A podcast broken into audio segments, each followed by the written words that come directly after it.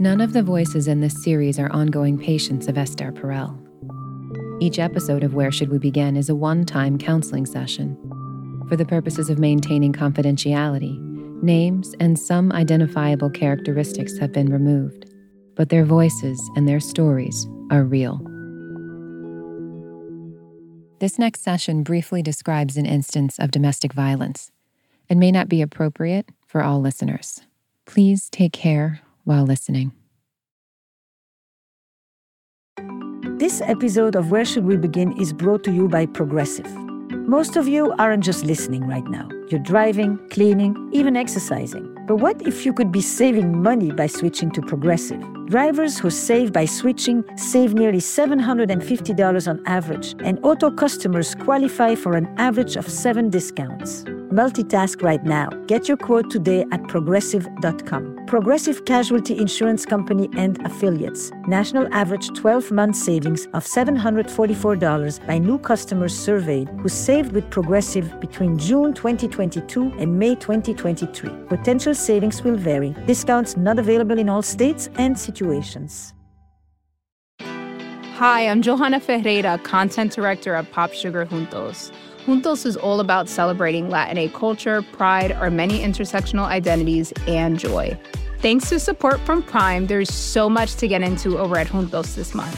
From conversations with the Latina minds behind our favorite new movies and resurrected TV shows, to thoughtful celebrity commentary and exclusive interviews with some of the biggest Latin music artists today. And it doesn't stop there. Get more of the music, movies, and shopping you love on Prime. Whatever you're into, it's on Prime. Visit amazon.com slash prime to get more of whatever you're into from streaming to shopping and get all of our latest coverage at popsugar.com slash juntos. Con amor, Johanna. I am pretty outgoing and I can be a little loud sometimes. He's much more reserved than I am. The first time that he got in my radar, I was really annoyed because he wouldn't be quiet. There are two men in their late 20s. They both grew up in the Dominican Republic and came together as adults to the United States. We had a very similar upbringing, which is, I think, one of the reasons why when we first met, we connected so well. They grew up with very little. They grew up with violence, with neglect. We had nothing, literally nothing. So now everything that we have, we've built it up ourselves and they've built a beautiful home together, a stable relationship, and each of them have quite thriving careers. We have dated more seriously. Very few people, maybe two or three that we've really dated and like spent time with them. And those experiences were fun, but ultimately we decided it, wasn't working for the both of us. Sexually, they play with others. They play safe and they play well but they struggle with a different kind of intimacy. From the beginning of a relationship, we've struggled a lot with friendships. I wouldn't say he's a loner, but he's a very shy, reserved person. And so he has a really hard time opening up to friends and having like a bond with people. Whereas for me, I sought out friendships and I sought a lot from my friendships. I wish that somehow someone could help me to be a little bit less controlling. I would like to be a little bit more relaxed. They held on to each other for dear life. And after 10 years, the togetherness has been secured. Can there be room for the separateness?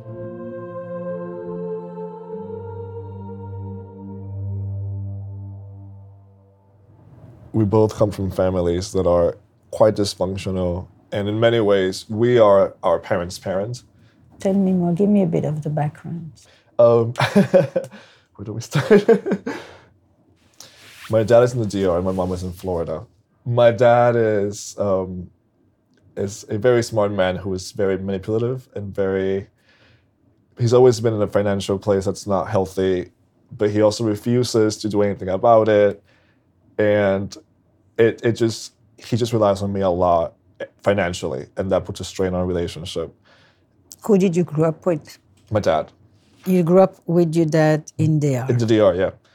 My parents split when I was 12, my mom is a victim of domestic violence, and we we witnessed it. And With him. yeah, she picked up everything and she left, and she wanted us to come with her, but my dad twisted things to make it seem like my mom was the villain. So we grew up thinking that she abandoned us and that she didn't want us. And then with time, as an adult, things made a lot more sense. And I just have a hard time letting go of the fact that he he just played the victim so well that it made me believe that he was the victim in that when objectively my mom was in many ways the victim to many things.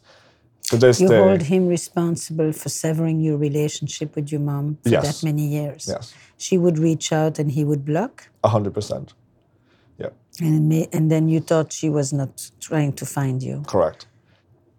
And so it was after all that, it's really difficult for me to just have a good relationship with my dad, even if I tried, and it's have You a just time. remember this right now, right? I'm sorry. You just saw something now, just it's just a lot. but you just saw something. I mean, yeah. What did you see? um, just like going into my parents' bedroom and like my dad strangling my mom basically, and like having to see that and obviously freaking out, but not really being able to do anything about it. It was just hard, and so now Stay with this one second.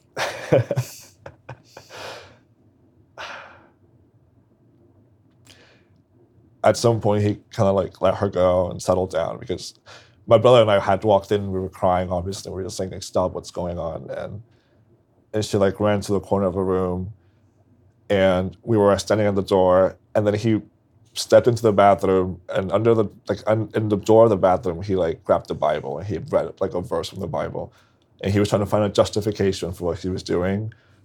That's when I was like, "Wow, that's just insanity." Even as a child, I mean, I was like 12, I can still remember thinking, this makes no sense. I just have a hard time understanding how I even then stayed, even though I was able to rationalize that, I still stayed with him. Um, so yeah, it's just.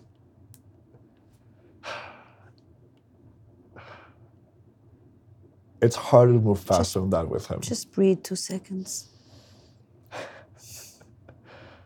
You're a talker, but still, just let He's it sit talker. for a sec.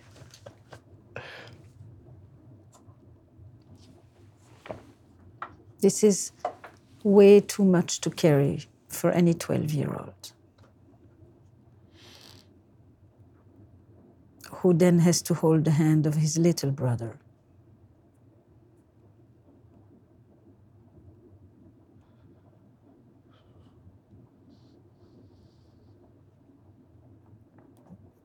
When did you come out to your father? I never officially came out. He would constantly bring it up as in, you know, he would go on these random rants. He would come into my room and just yell and make all these insults and comments about it. But he wouldn't just come out and say, Hey, are you gay? What's going on? Um, Dímelo en español. Porque lo oyes en español. él, e- eran insultos muy, muy, muy típicos en República Dominicana, pero eran, definitivamente eran insultos. No, eran, no era simplemente, ah, eres gay, eres homosexual. Eran, definitivamente eran palabras que eran mucho más allá y mucho más denigrante y era constante. Entonces, realmente nunca, yo nunca le dije, papi, soy gay.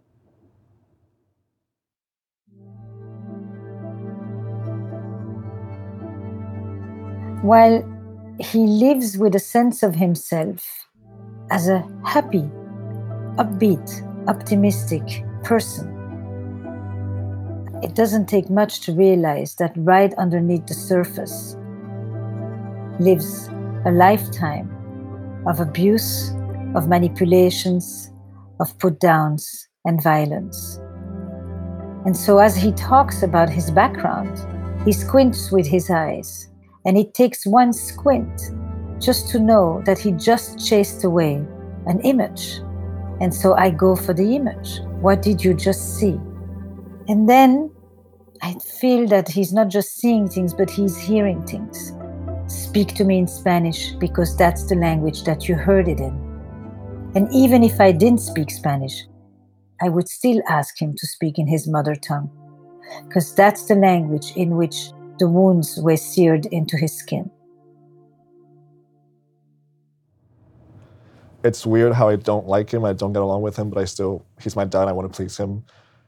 How do you make sense of that? I don't know. right? It's, it, I mean, it's a question that I think we often have, right? How is it that as children mm. we want the love of parents, even when they did not know how to love us properly? Mm-hmm. Why do we feel such a sense of duty and obligation to people who may have been cruel to us, from whom we still want to love? And I'm assuming this is not just a question to you alone. You have a similar experience with my family. Yeah. Yeah, so I, mean, I, you have I, your own version, right? I've actually never had a problem of seeking people that like me back. Um, so I have lost aunts, uncles, cousins, friends, because I find that if if you truly care about someone, you're not gonna treat them in a mani- like a mani- mani- manipula- una forma manipuladora. Mm-hmm. In a manipulative way. Mm-hmm. Man- manipulative. Yeah, it's a hard word. Um, so I've never had that problem. So my relationship with my mom growing up, it was it wasn't the greatest, especially because she had quit her job and she had this idea that she would never again have a boss. So she would try to get income in really random ways and that never really worked. Um, so money was an issue, and I, I, I felt a little bit resent because I feel that I wasn't able to live my childhood to its fullest. Um, what do you mean? I feel that I had this double life because I had my household life, which was which was with my mom, which was in really precarious conditions, and then I had my school life, which I was lucky enough that my father, which I don't really have a relationship with, he covered all of the school expenses. So I was able to go to a really nice school in the DR. I was really focused on my studies because I, I look back now and I feel that that was my scapegoat, just to study. I'm able to live this life because I put so much effort in the past, um, and now I'm past that. That whole I don't even remember my life in the DR anymore after I moved to, to New York, or I try not to remember. um, but yeah, so that was my my growing up, and then you know it's so funny, and it's not funny at all. Is that you've just said I try not to remember, and then you laugh. When people describe really painful situations, but they're doing it with infusion of laughter to make it palpable I, the listener, start to feel the stuff that you're pushing aside. I'm thinking these two kids, because they were kids, had to navigate a shitload. Period. yeah. Period. And it's not about making it, it was nothing. It's not about making it, there is no worse. Mm-hmm. It is what it is. They learned codes. They learned to move from one neighborhood to another, from one social class to another, from one parent to another. They learned the map. Mm-hmm. And all these experiences probably are part of your resources today that allow you to do what you do as well as you do it because we learn and we develop our resources also in the most painful of our experiences. It may have been good now that you see how studious you were, but at the time, it may have been very lonely. Yes. You learn to be responsible for your dad, but you deal with a big gap where you just feel like there was such a hole and I missed my mom and I missed her, period.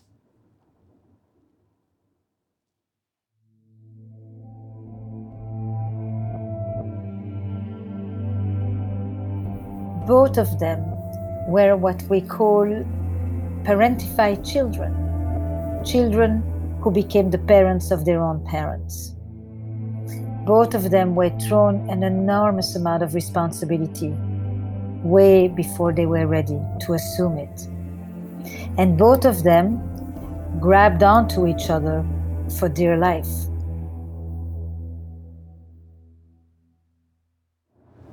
What you have is that for a while you learn to grow up together and you learn to become families for each other in the full sense of the word.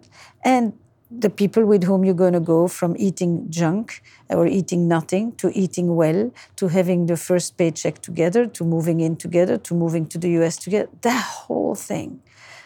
And now comes a phase where it is can we still be together and equally strong together, but have a little bit more differentiation between us?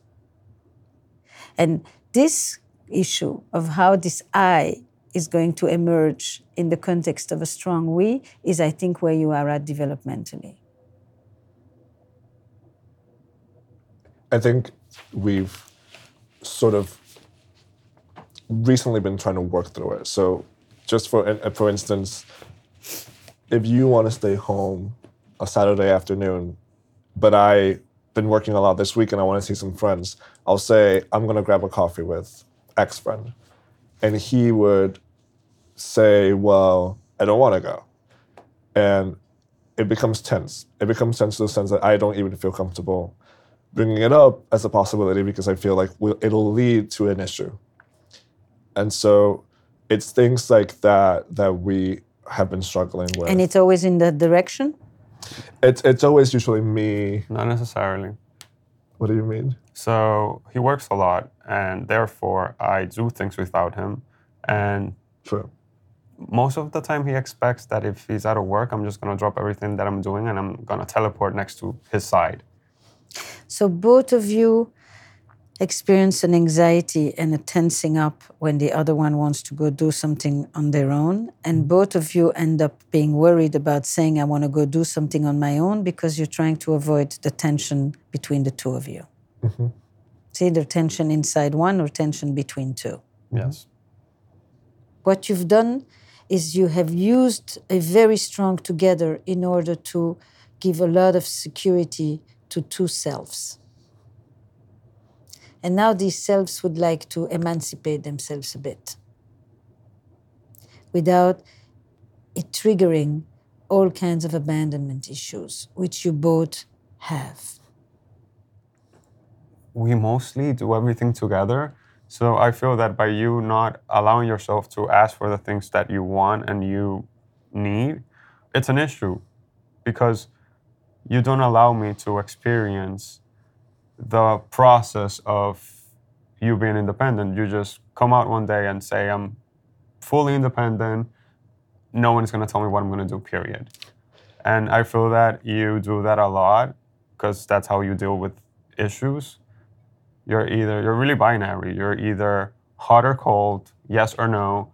It's never un proceso paulatino. It's never a slow process to get somewhere. I don't feel that you should have the power to say, no, I don't want you to go out, you should stay with me. Especially when it doesn't really affect you in the sense that we'll still spend the night together, we'll have Sunday together. I'm not stripping away significant time from us because I do know that I work a lot. And so when we have free time, I know we should we try to be together and spend it together. But at the same time, I want to use that free time to do things that I want to do and be with my friends also and, and just do things. And so it's a little frustrating. Can I? Yeah, please. When you talk to him like this, Mhm. I hear you talk to your father. Like you have no you have no right to have this kind of power over me. He just said, I don't want you to go. That's you can say, but I'm going anyway. Or I understand you don't like it, and then have a conversation about it. But you're in a power thing. Mm-hmm. And in the power thing, you will do what the other person wants you to do until one day you say, now fuck it. Mm-hmm. So you keep it in, you keep it in, you keep it in, and anger motivates you. Mm-hmm. What? That's just very accurate.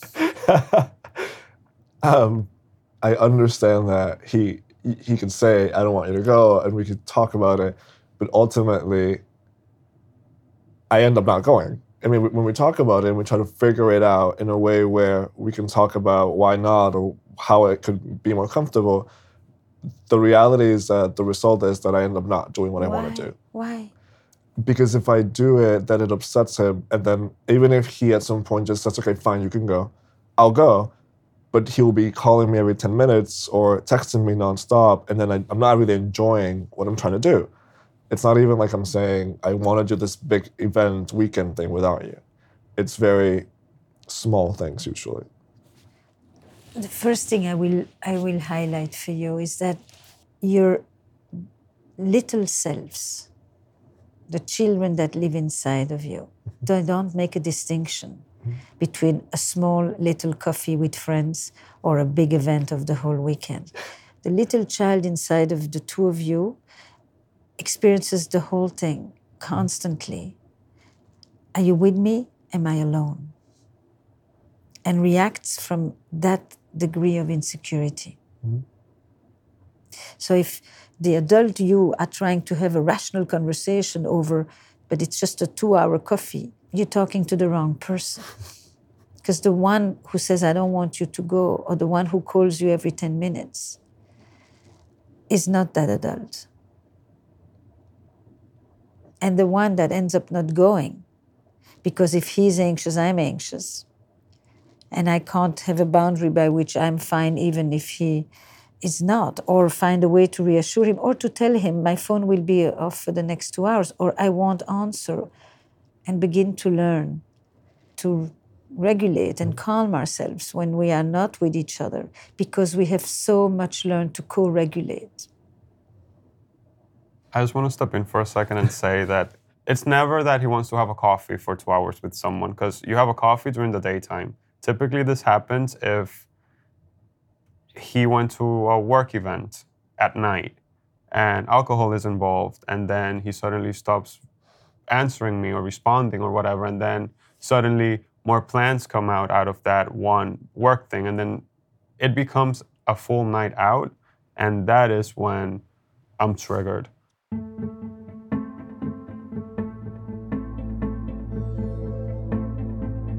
What's so interesting in this reaction is that he's trying to tell him if it was really coffee, I would actually be okay with this.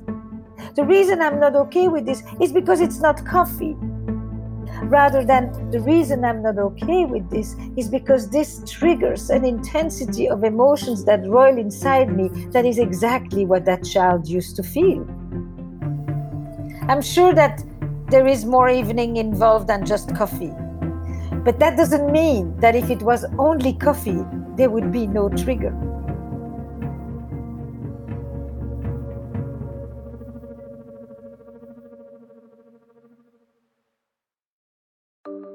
Support for Where Should We Begin comes from Shopify. Not all businesses are the same, and businesses need different things at different stages. Shopify is the global commerce platform flexible enough to help your business sell at every stage of growth. Whether you're selling scented soap or offering outdoor outfits, Shopify can help you sell everywhere.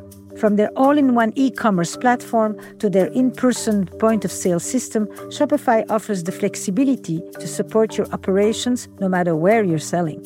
Right now, it's easier to stress less and sell more with Shopify Magic, an AI powered helper created to give you a little boost. Shopify powers 10% of all e commerce in the US, along with millions of other businesses across 175 different countries. Try it for yourself and see why companies like Allbirds and Brooklinen have used the platform to power their growth. Sign up for $1 per month trial period at shopify.com slash Esther. Go to shopify.com slash Esther now to grow your business no matter what stage you're in. Shopify.com slash Esther. Support for Where Should We Begin comes from Masterclass. Your mind deserves as much care and attention as your work or your relationships, but many of us neglect to care for our intellectual well being. Learning a new skill is a great way to nourish your mind, and Masterclass makes it easy to study with genius level instructors from every industry. A masterclass subscription unlocks an entire world of possibility with unlimited one on one classes that you can access at home or on the go. Masterclass offers more than 200 different courses taught by world class instructors like Ron Howard and Lewis Hamilton. You'll also find a class that I taught about relational intelligence. My course combines a conceptual framework with practical skills to strengthen your relationships by focusing on communication, conflict resolution, and empathic listening. We all live in relationships, and so this is suited for all of us lifelong learners. And right now, our listeners will get an additional 15% off an annual membership at masterclass.com slash begin. Get 15% off right now at masterclass.com slash begin. masterclass.com slash begin. Support for Where Should We Begin comes from Progressive. Most of us are listening to the podcast and multitasking. You may be driving, shopping, exercising, taking a walk. But if you're not in some kind of moving vehicle, there's something else that you can do right now, which is to get a quote from Progressive Insurance. It's easy and you can save money by doing it right from your phone. Drivers who switch to Progressive save nearly $750 on average, and auto customers can qualify for an average of seven discounts. Multitask right now. Get a quote for your car insurance at progressive.com to join over 28 million drivers who trust Progressive. Progressive Casualty Insurance Company and affiliates. National average 12 month savings of $744 by new customers surveyed who saved with Progressive between June 2022 and May 2023. Potential savings will vary. Discounts not available in all states and situations.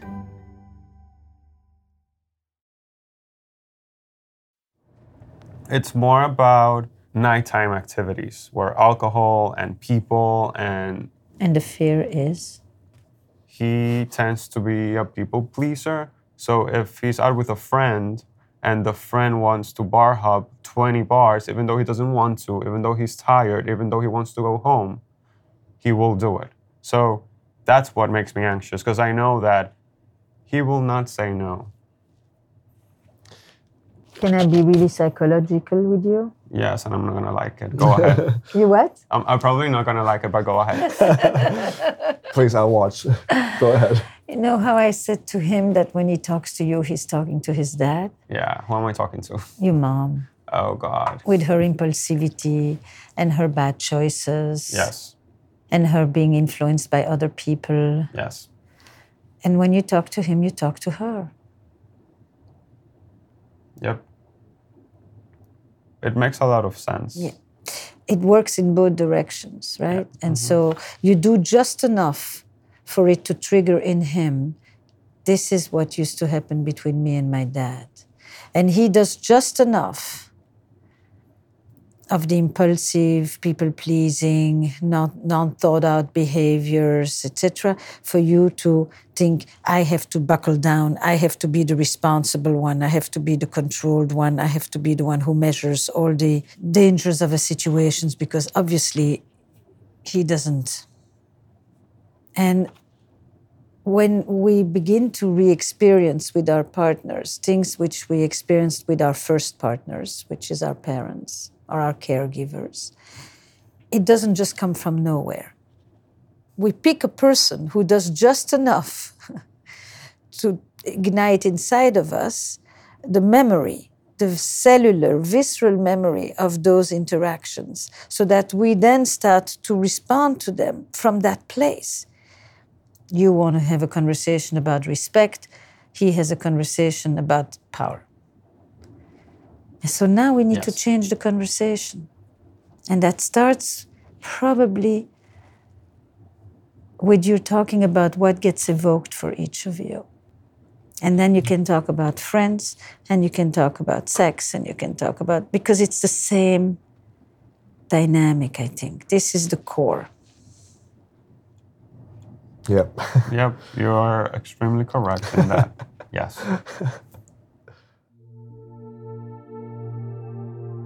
Every couple has to negotiate separateness and togetherness. It's probably one of the core tasks of a relationship.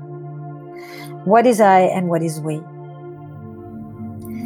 But as we all need connection and independence, what sometimes will happen in a relationship is one person is afraid to lose the other, and the other person is more afraid to lose themselves.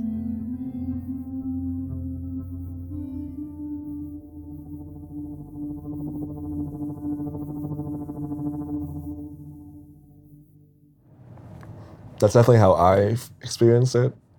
And that's certainly why I react the way I react to it. It is true that you are much more constrained and in control than I am. And it is true that I enjoy having four drinks if we're out, I do like to have a good time, and if that means getting a little buzzed and dancing, I I do it, and I and I enjoy it a lot. I mean, it doesn't happen often, but when I do it, I that's a way that I have fun, and you certainly don't do that, and you don't see that as fun.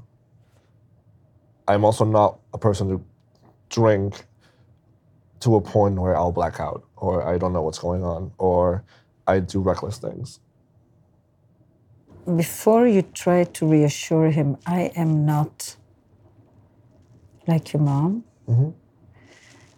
See if you can stay with him about how you understand, how it makes sense mm-hmm.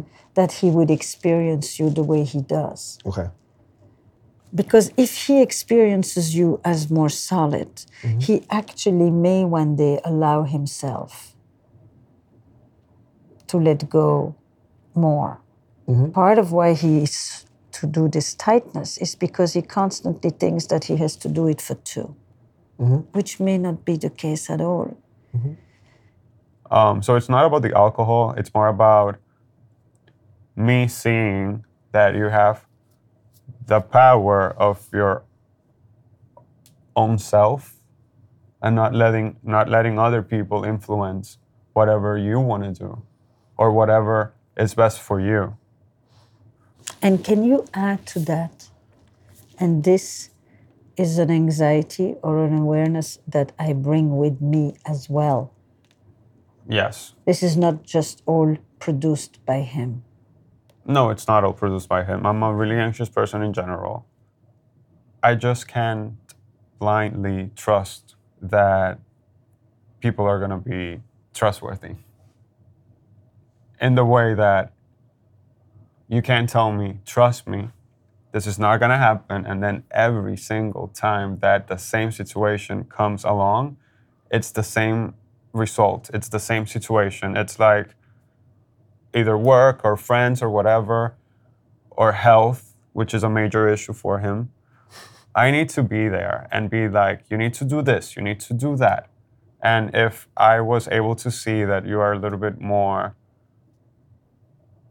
independent, not independent, but if you just take a little bit more care of your of you, it would be easier for me to be more chill.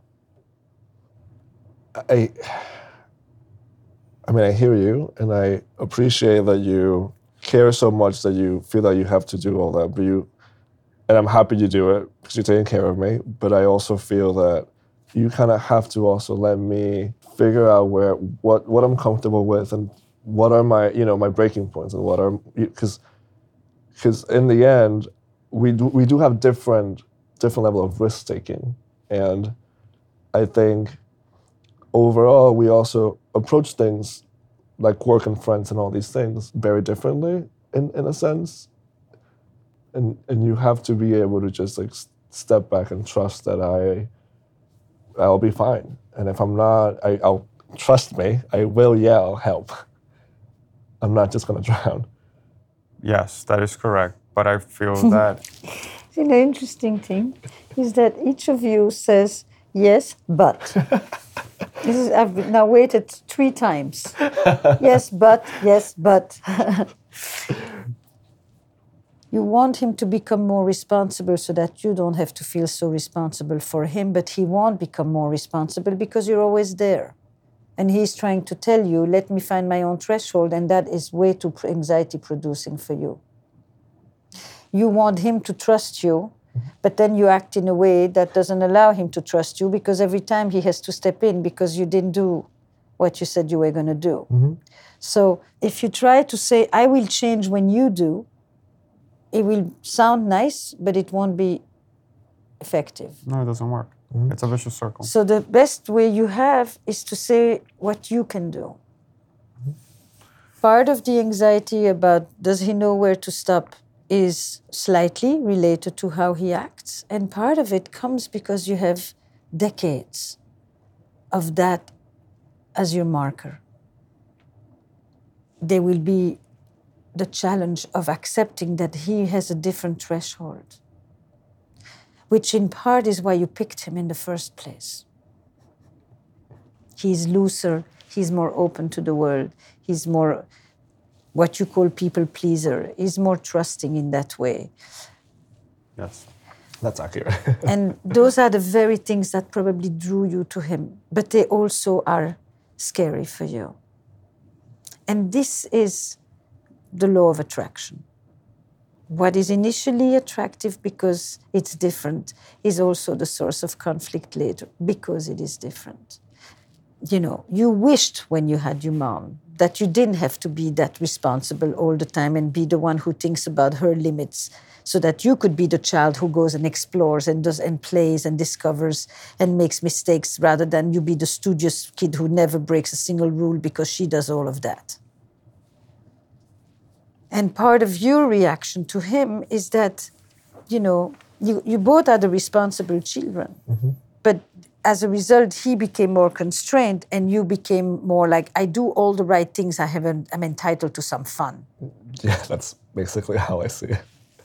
I'm just hoping that we would change sort of at the same rhythm. But I think that's not possible because obviously we've been trying and it doesn't really work. And yeah, The way you've been addressing this is not helping. okay. And another discussion about it was one o'clock, it was three o'clock, it was eleven fifteen. No, I did call it. a- You, I mean, you can enjoy it. I don't think you do, but in any case, it's not working. And it's not working because there's a deeper conversation that has to do with the way you learn to adapt what are you really saying? When I say trust me about this, Or you have got to trust me. it's kind of, you know, it's it's almost basically you have to trust me because ultimately I should be able to set the threshold of what's enough or what's and what's okay. And I feel like for many years you've been the one setting the threshold because it makes you feel uncomfortable if I if I'm past your threshold. And maybe mine's a little further down the road. Yes, but what part of you accepted his threshold as yours? It almost felt like it was like it was a take it or leave me kind of thing. Like this is just how you are, and it's just kind of like the price of admission. Like I, I have to deal with this if I want to be with you, and and and, the, and you know ultimately I'd rather be with you and and you know work around your anxiety and, and work around what makes you feel comfortable when we're not together, because I because I'd rather be with you than not. At the time, I didn't know that you were putting up with anything. And then know. suddenly, I don't know, know, it's when, it suddenly exploded. And you said that you lost a friend because I made you lose a friend. And I'm like, what are you talking about? That's not what I said. That's not what I meant. It's a pattern that keeps repeating because whenever I get close to a friend, and we get very very close, where we we you know we check in maybe not every day, but we chat often. We check in about work stuff. We share some stuff. We have common interest. He has a hard time seeing that it's just a friendship and that it's okay for me to have a friend who I share things with and I have common interest with, and maybe we don't share. It's also that when you get close to people with your interests, you tend to get close to people physically as well. And I have a hard time with that because to me, there's a really straight line where friendship and more than friends is divided. And I feel that your line is a little bit more blurry. And that makes me extremely uncomfortable because I feel that it suddenly becomes this constant person there that I might not want them to be so constant there, or I feel that you focus too much on the person and then then that person becomes your person and it just makes me really uncomfortable. Okay. I think just just just for like the sake of clearness, when you say physical, it's not like I don't have sex with my friends and I and I, we don't make out. We Oh no. it's not, not, it's not intimate. It's simply that I am in generally and also just not with friends, just in general, I am physically affectionate with people that I feel comfortable with. I don't go around hugging every single person in my office, but I hug some of my coworkers. You keep saying it's not intimate, mm-hmm. and I think that's exactly what it is. It may not be sexual, Okay. it's but it is intimate. Yes. And what I'm hearing you say is that it's the intense intimacy, it's the kind of infatuation, it's the sense that you're being replaced or pushed aside, that there's somebody else who suddenly becomes his primary focus. And then you feel basically excluded. Mm-hmm. I held these sessions in a pre COVID world when people could still talk about how they are physical beings who go to work and hug those that they feel close to. Who knows which world we will come back to? At this moment, the question of physical closeness is going to take on new expressions, but the categories won't necessarily change. The discussion about how it is the friendship, the intimacy of friendships, the closeness that triggers him because he experiences the energy being siphoned out of their relationship and being directed to those friends. I want to have the intimacy with him, and that's it. Or whoever we decide to have intimacy with together in not a platonic way. There, I don't have a problem. If it's a friend that he has his focus on, that friend and I, we sort of have to live with each other in a way. You compete?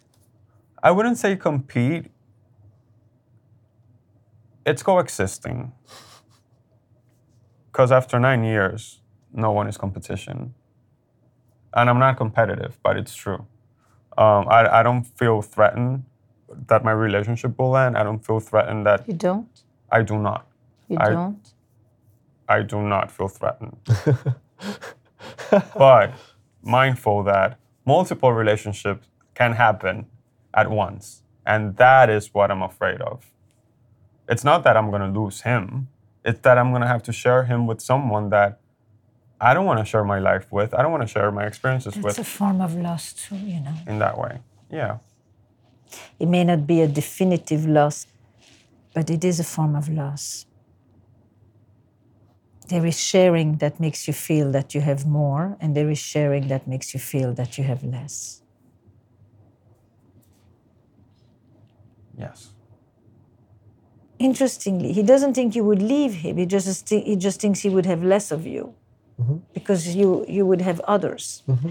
And then he starts to feel that that means he's not enough. And you will need to convey to him that others don't mean compensation. Mm-hmm. That others mean a richer life for us all. That there can't be one person for everything, which is what you have been till now. You have been for each other an entire community. Now, when you play together and you're sexual with a third, or you know, you're together. So mm-hmm. it, it's a very different experience. Mm-hmm. That's why it's not the sex that is threatening here. It's the closeness. It's the intimacy. Reverse, often reverse from straight people, actually. True. Imagine that you pick a night a week, first of all. You start with that during the week, where you go and do your own thing, whatever it is. And you don't invite each other. The point is that those are your nights off, mm-hmm. your nights to yourself, so that you have a, you start to cultivate a different balance between separate and together. And imagine you don't have a curfew on those. You may actually come home a lot earlier when you don't have a curfew. You'll be surprised. I was perfect with the idea until you brought that. I was like, yeah, that would be perfect. Until you said that, I'm like, yeah. it has to be Saturday morning. Because I know that if he hangs out with someone Saturday morning, by two, he's going to be back. But I would like you to have an evening as well. The point is that you actually get to be away without having the other in a constraining force. You need to be able to be away without worry. The worry that he will come back, or the worry that he will experience more important things than you elsewhere, and the worry that you have to protect him because he's going to be upset or depressed or angry. Mm-hmm. The challenge now is how do you make that space so that there is more room for the I in the midst of the way?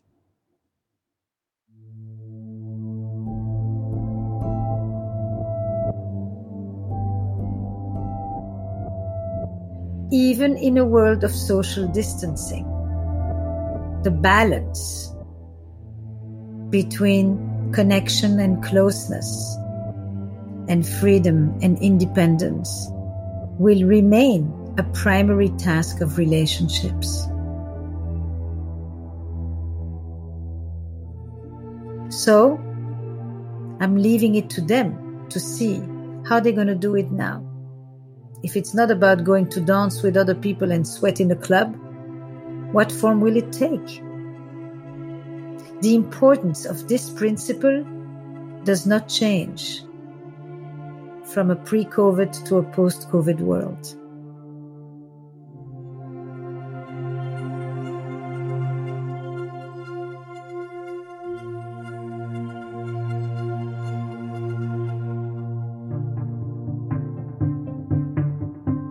Esther Perel is the author of Mating in Captivity and the State of Affairs, and also the host of the podcast How's Work. To apply with your partner for a session for the podcast, or for show notes on each episode, go to where should we whereshouldwebegin.estherperel.com. Where Should We Begin with Esther Perel is produced by Magnificent Noise for Gimlet and Esther Perel Productions. Our production staff includes Eric Nuzum, Eva Wolchover, Destry Sibley, Hiwote Getaneh, and Olivia Natt. Recorded by Noriko Okabe. Kristin Mueller is our engineer. Original music and additional production by Paul Schneider. And the executive producers of Where Should We Begin are Esther Perel and Jesse Baker. We would also like to thank Nazanin Rafsanjani, Courtney Hamilton, Lisa Schnall, Nick Oxenhorn, Dr. Guy Winch, and Jack Saul.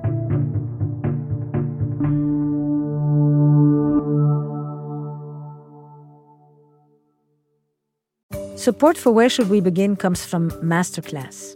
Masterclass offers classes from over 180 world class instructors. Frank Gehry can teach you about his unconventional approach to design and architecture. Margaret Atwood can help you develop your eye for story. Or you can take my own course. My class is about relational intelligence how you connect with others, how you improve your communication skills, develop more empathy, build better boundaries, and find clearer resolution for conflict. Right now, you will get an additional 15% off an annual membership at masterclass.com slash begin. Get 15% off right now at masterclass.com slash begin. masterclass.com slash begin.